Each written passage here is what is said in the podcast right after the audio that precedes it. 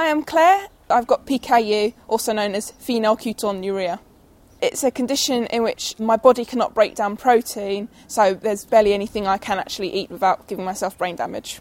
I can only have four grams of protein a day.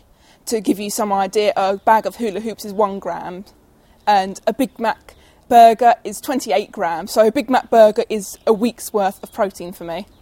The PKU diet contains four drinks that are not natural protein that contain all my basic protein needs because I cannot have protein naturally. My food that I can have pasta, sometimes crisps, crackers, that's all low protein. It comes via prescription.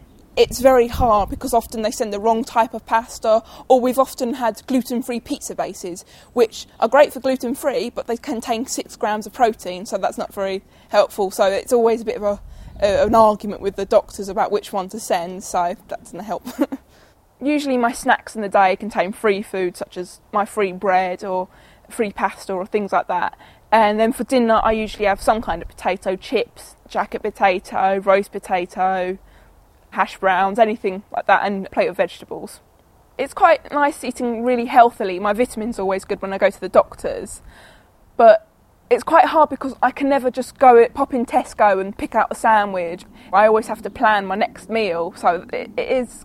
It, it's not. It's not terrible, but it, it's not the easiest thing in the world it's not that bad, you know, compared to other diets that I've seen, you know, and other conditions such as nut allergy.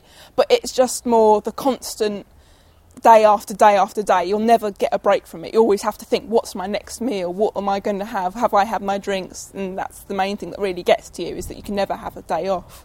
How this diet has affected my home life is when I was younger and my whole family was together, we'd often have whole meals, but they'd often eat around me. So if I had my special pasta, they would all have pasta. If I had chips, they would have all chips.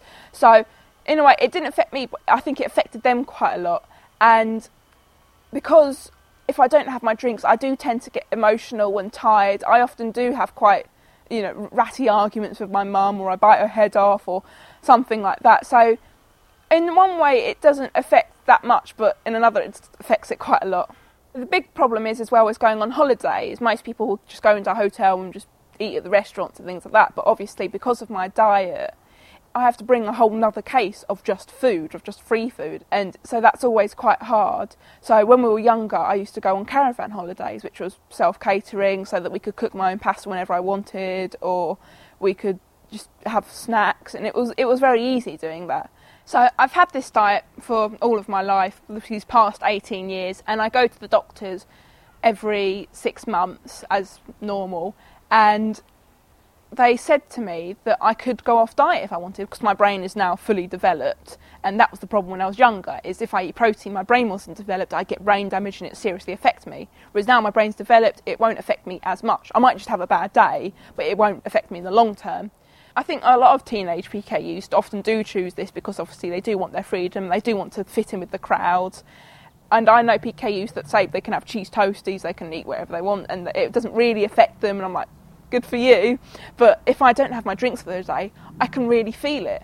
Even though people say it doesn't affect them when they go off their diet, I have heard stories that it affects them later on in their lives with concentration problems. That's why I've chosen not to because I know it affects me quite a lot when I am on diet and I don't have my drink, so I can't imagine what I'll be like when I'm off diet. The Open University.